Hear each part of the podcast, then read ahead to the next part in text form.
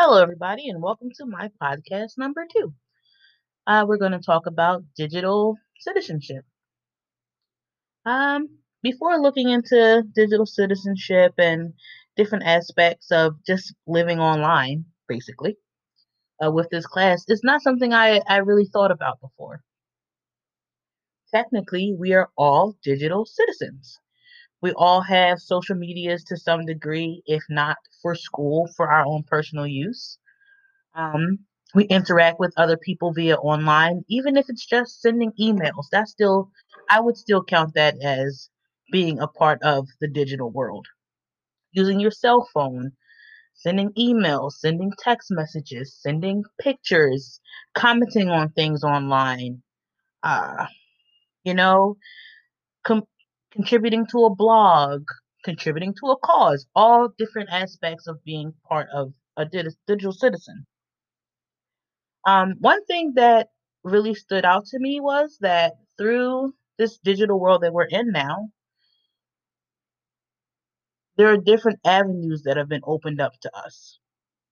In the past, and I know for certain for me, just doing volunteerships and helping other people out, it was actually a time consuming thing. You had to get up, leave your house, interact. and you know how much we don't like to re- interact so much anymore. Now you can do it online. You can find a cause online. You can interact with people online. You can get a message out there.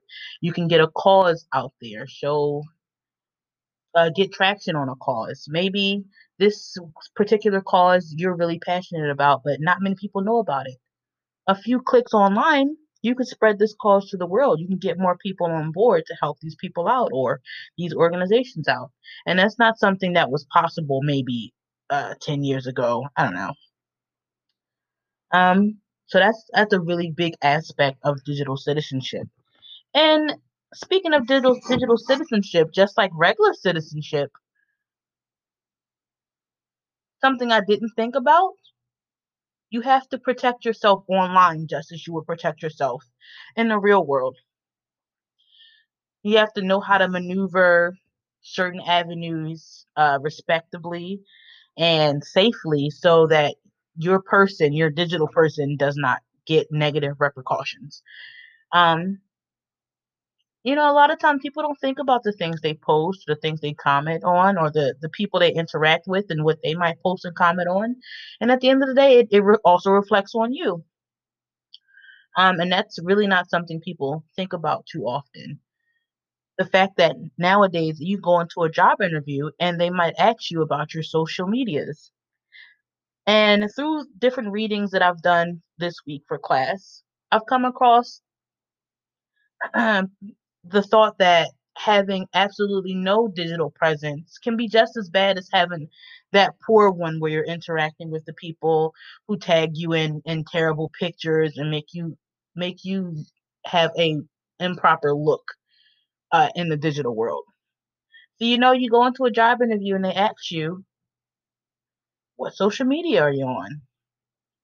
If I look you up, what am I going to see? That's something that hit home for me because I'm going to be looking for a new job soon.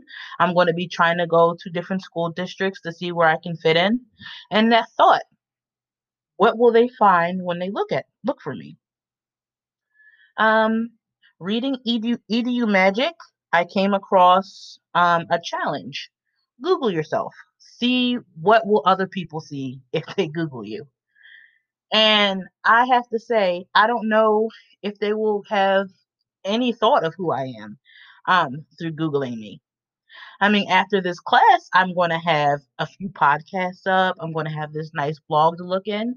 But before that, there was nothing really representing me.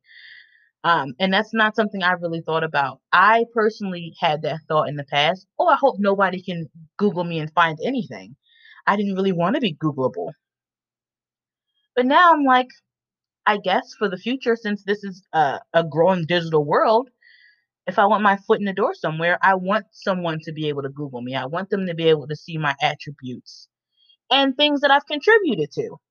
I want that. We should all want that because honestly, if you meet somebody new, what do you what's the first thing you do? You look them up.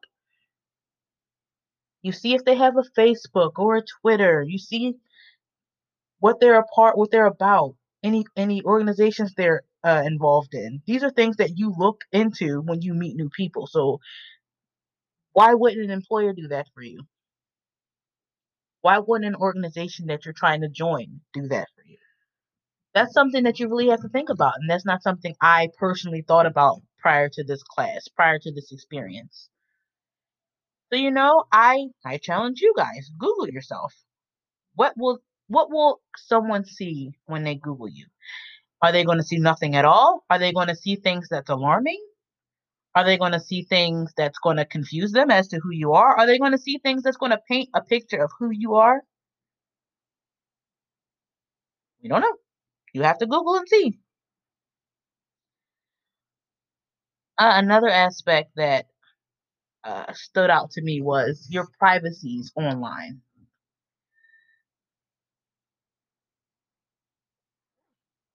So often you go online and you, you sign into different things and you don't think about the terms and conditions and, and what they have access to. You just want to play this game. You just want this application. But at the end of the day, you're kind of signing away your information you're signing away the ability to access your photos. You're signing away the ability to, you know, use your camera, things like that you don't think about. So that's another challenge. Challenge you to read the terms and conditions, to look at the privacies and privacy settings on your applications. What do you want to opt out of? What do you want to keep? Is it worth it to have this application? These are all things to think about because you're a digital citizen in this digital world. You wouldn't you wouldn't check a box to let somebody look into your house whenever they wanted to. So why would you check a box that might give them permission to have access to your photos and access to portions of your phone? There's so many things I just never thought about. And I'm sure a lot of people don't think about that either when you're just moving through your digital world. And that's why I feel like it's important to have good education in this new digital world. There needs to be education on how to be a good digital citizen, how to maneuver the digital world safely, respectfully, uh, in a matter that's going to reflect great upon you, in a matter that's going to contribute to the greater good, in a matter that's going to uplift the people you interact with. Um, there's so many things to think about. I feel like I it, my eyes are open. I'm going to look more into it, and I challenge the rest of you to look more into it. We are digital citizens, just like we are citizens in this world. We are citizens in the digital world. So think about it. The things that you would not wouldn't allow in the real world, what are the equivalents in the digital world? Would you allow them there?